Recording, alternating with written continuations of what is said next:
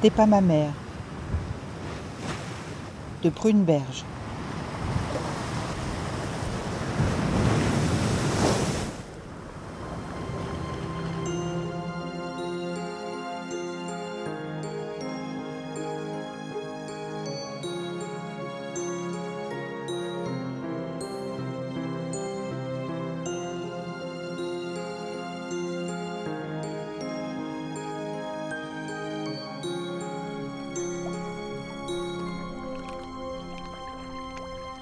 Podcast en six parties.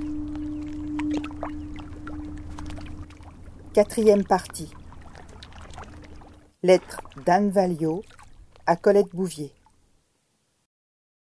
Bourg-la-Reine, le 24 mars 1998. Madame, pardonnez-moi de ne jamais avoir répondu à la lettre que vous m'avez adressée. Je suis lente dans mes réactions peut-être à cause de mes origines, et peut-être parce que élevée par une grand-mère au rythme assagi. Je prends en tout cas beaucoup de temps pour comprendre ce que je vis et y trouve mon équilibre. Comme vous le savez sans doute, j'ai rencontré Stéphanie le mois dernier et ne réalise pas encore très bien ce qui m'est arrivé. Elle m'avait dit qu'elle avait quitté les États-Unis, se sentant trop loin de vous et trop inquiète pour votre santé.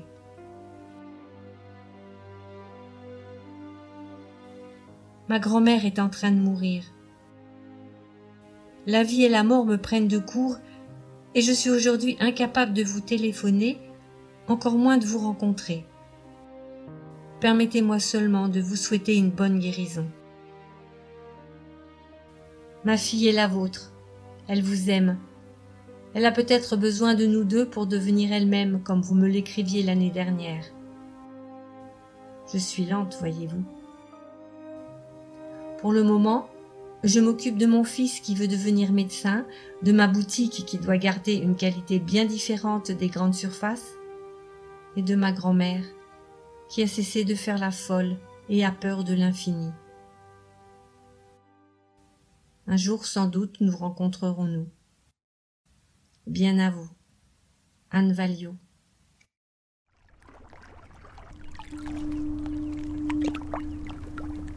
Lettre d'Anne Valliot à Patrick Valliot.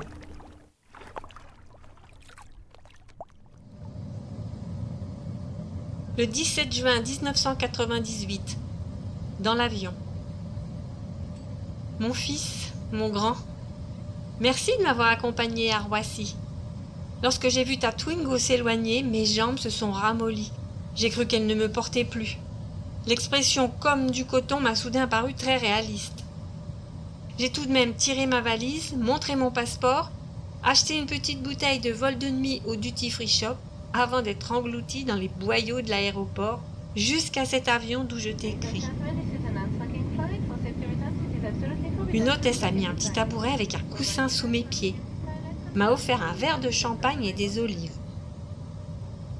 Je suis assise près de la fenêtre. Il n'y a personne au centre à côté de moi. À gauche, le siège de l'allée est occupé par un homme d'environ 40 ans, roux, qui n'arrête pas de taper sur son ordinateur portable. Et il ne tape pas d'ailleurs. Il palpe les touches avec précision et rapidité, sans la moindre hésitation apparente. Il a dans la bouche un chewing-gum qu'il ne mastique pas de façon vulgaire, qui glisse régulièrement d'une joue à l'autre. Je m'accroche à tous ces détails pour ne pas avoir le vertige devant les nuages, le vide sous l'avion, la rencontre qui m'attend. Et quoi qu'il m'arrive, je voudrais que tu saches bien à quel point je suis fière de toi, et confiance en toi, et te suis reconnaissante pour ta discrétion et ta gentillesse ces derniers mois. La mort de mamie a été moins douloureuse pour moi que pour toi, sans doute, tu perdais une très vieille grand-mère qui t'avait chérie, élevée, encouragée dans tes études, qui t'avait transmis sa force vitale, avec laquelle tu avais passé des heures à hurler devant les matchs de foot à la télé. Je souris en pensant au jour de ses quatre-vingt-douze ans où tu lui avais fait fumer un joint et jouer au bridge sur Internet. Pour moi, elle était une mère qui n'était pas tout à fait la mienne, qui m'a élevée en décalage avec mon temps, je l'ai aimé avec une forme de décalage aussi, fait d'attention, de distance et de nécessité. Je l'accompagnais au bout de ses forces et des miennes. Dieu sait combien de tendresse je garde en pensant à elle. Mais elle aura été une grand-mère pour moi, pas une mère. Pour toi, qu'elle fût grand-mère ou arrière-grand-mère, ne changeait pas grand-chose, il me semble. Le choc le plus important pour moi, tu l'as compris, même si nous n'en avons pas encore parlé, a été ma rencontre avec Stéphanie. Ce jour-là, j'avais tellement peur de son regard, de ma propre réaction et de la tienne, que je t'avais demandé de rester dans ta chambre. Elle a sonné. Mon cœur tapait si fort qu'il résonnait dans mes oreilles comme les cloches d'une cathédrale à l'intérieur d'un clocher fermé. J'ai ouvert la porte. Je l'ai vue. J'ai fermé et réouvert les yeux et nous nous sommes reconnus. Cette grande fille m'a serré dans ses bras en disant Maman. Elle pleurait, je pleurais aussi. Nous avons fait du thé dans la cuisine. Elle a pris la bouilloire avec précision. J'ai allumé le gaz, surpris son regard étonné devant ma façon de craquer les allumettes. Elle a attendu que l'eau soit sur le point de bouillir, a ôté la bouilloire du feu que j'avais allumé.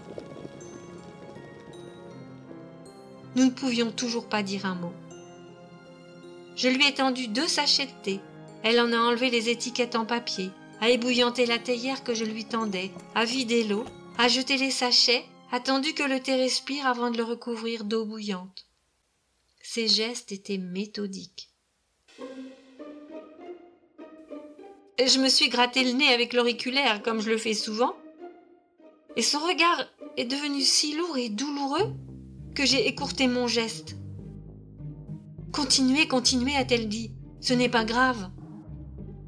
Et cette façon qu'elle avait de prononcer ce n'est pas grave rendait la situation tout à fait dramatique sans que je comprenne pourquoi. Elle m'avait appelée maman, me vous voyez. Je devais rester simple, silencieuse, à son écoute. Nous avons bu notre thé, sans dire un mot. J'étais émue par sa beauté, par sa force. Je trouvais qu'elle ressemblait plus à mamie qu'à moi, euh, que vous aviez des points communs, elle et toi, et malgré toutes ces pensées, elle me restait étrangère. Elle me demanda Pourquoi avez-vous fait ça? Je reçus ce ça comme une balle en plein ventre. J'ai répondu que je lui avais tout dit dans ma lettre deux ans auparavant, que je n'en savais pas davantage moi-même, que j'étais heureuse de la rencontrer. Voulait-elle faire ce jour-là ta connaissance? Tu étais dans ta chambre? Elle répondit que non, elle préférait partir. Nous n'avions pas grand-chose en commun, sauf, et elle me sourit nerveusement en le disant, nous gratter le nez. Nous étions maladroites l'une en face de l'autre. Je lui dis qu'elle pouvait venir quand elle le voulait. Ma mère est très malade en ce moment. Elle a un cancer. C'est pour elle que je suis revenue des États-Unis. C'est à elle que je vais consacrer du temps mais j'avais besoin de vous rencontrer. Elle partit en me faisant un signe de la main. La grande embrassade des retrouvailles avait fait place à la pudeur de la distance du temps. J'ai agité longtemps la main dans sa direction vers l'arrêt du bus. Elle s'est retournée une fois. Ma main était en l'air et, et j'ai espéré qu'elle en soit touchée. Mais je devais m'efforcer d'accepter cette distance que j'avais créée la libérer, l'autoriser à entourer une mère adoptive aimante depuis toujours. Laisser à cette branche de lierre que j'avais coupée à la racine le temps de pousser vers plusieurs fenêtres.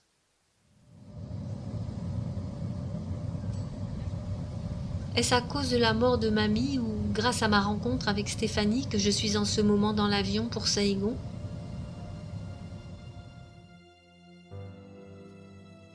Mamie avait pris la place de ma mère et je m'interdisais de lui être infidèle, de chercher plus loin une autre mère. Et la rencontre avec une grande fille née de ma chair, de mon sang, de ma jeunesse, de mon inconscience, m'a donné la force peut-être de retrouver une vraie mère, celle qui m'a eu dans son ventre, fabriquée d'amour ou d'instinct, élevée pendant trois ans et a accepté de me perdre.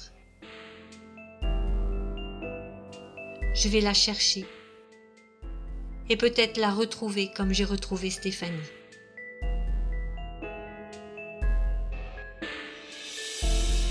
La peur physique de retrouver mon pays et ma mère est fulgurante et m'anéantit. Si je ne reviens pas de ce voyage inouï pour moi, si mon cœur flanche autant que mes jambes et que l'on trouve cette lettre sur moi, sois sûr au moins d'une chose. À part Stéphanie, je ne t'ai jamais rien caché ni à toi ni à ton père.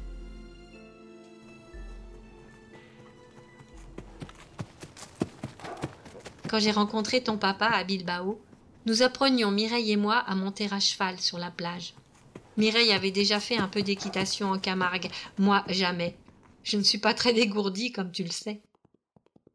Un matin, mon cheval s'est brusquement échappé à toute vitesse, et plus je serrais ses flancs, plus il galopait et fonçait vers la mer. Je hurlais, accroché à sa crinière. Quand il est arrivé dans les vagues, j'avais moins peur de tomber dans l'eau que sur le sable. Je me suis détendue et le cheval aussi. J'étais trempée. Mais nous sommes rentrés tranquillement au club où nous étions attendus. Mireille riait aux éclats devant mes prouesses. Un garçon, petit, rablé, à l'œil vif, me dévisageait et me demanda comment j'allais si je n'avais pas eu trop peur. Un peu. Je vous offre un diabolomante Il m'a aidé à soigner le cheval et lui a glissé à l'oreille. Merci de l'avoir ramené en bon état. C'est comme ça que j'ai rencontré ton père. Il terminait ses études commerciales à Lyon. À Aix-en-Provence, Opa, Oma et Tante Nadine vivaient dans la maison que tu connais, mais qui à cette époque avait un charme désuet qui m'avait touché.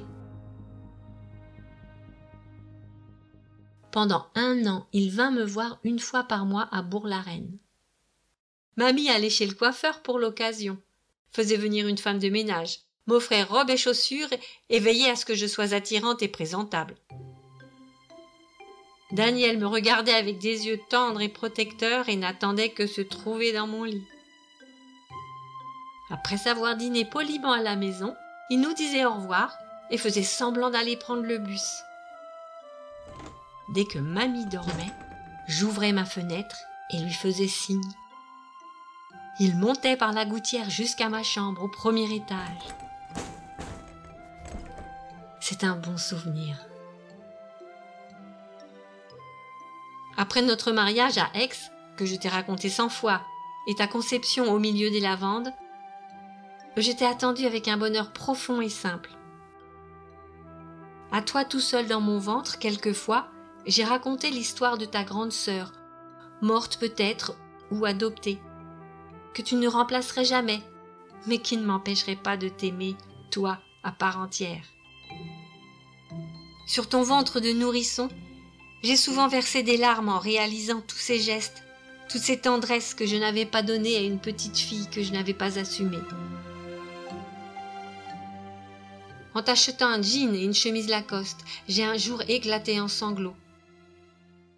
J'avais soudain envie d'offrir à ma fille une robe, une robe en soie, où qu'elle soit dans le monde. Daniel, à qui j'avais dit que j'avais fait une fausse couche, comprenait mes moments de détresse, m'entourait de tendresse, et s'émerveillait tellement devant son petit bonhomme qu'il espérait le bonheur communicatif. Ton père et moi, Patrick, nous avons ri, dansé, rencontré des amis. Nous t'emmenions partout avec nous, d'abord dans un couffin, puis en pyjama, puis tout habillé comme un grand, l'hiver à Paris, l'été à Aix-en-Provence où nous retrouvions les amis brocanteurs auxquels tante Nadine ne résistait jamais, à Pâques dans les Alpes, à Noël à Bourg-la-Reine, où mamie réunissait la famille. J'ai aimé cette époque. Notre petit appartement du faubourg Saint-Antoine, ton école, ton collège, tes entraînements de foot et de judo auxquels Daniel t'accompagnait avec fierté. Je n'aimais pas mon travail de comptable à mi-temps au BHV, mais ce n'était pas loin de chez nous, et cela me permettait de faire faire le ménage de la maison deux fois par semaine par madame Martineau, d'acheter du parfum et des sous-vêtements en soie, mon vrai luxe personnel.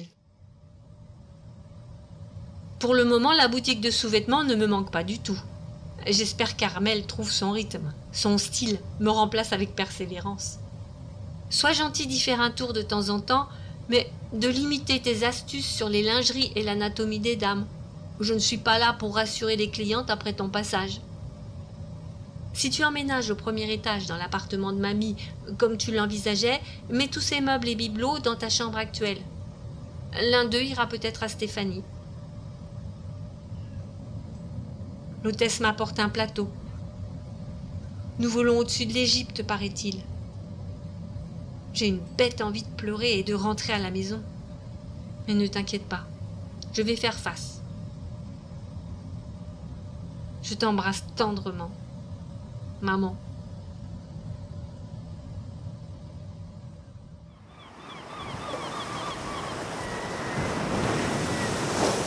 T'es pas ma mère, de Pruneberge.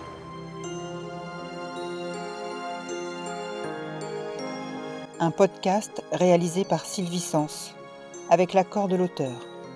Anne Valliot est interprétée par Jacqueline Renard, Colette Bouvier par Hélène Frimani, Stéphanie Bouvier par Marion Philippet et Jacqueline Beaumont par Odile Dujardin. Voix off, Sylvie Sens. T'es pas ma mère est publié aux éditions Actes Sud.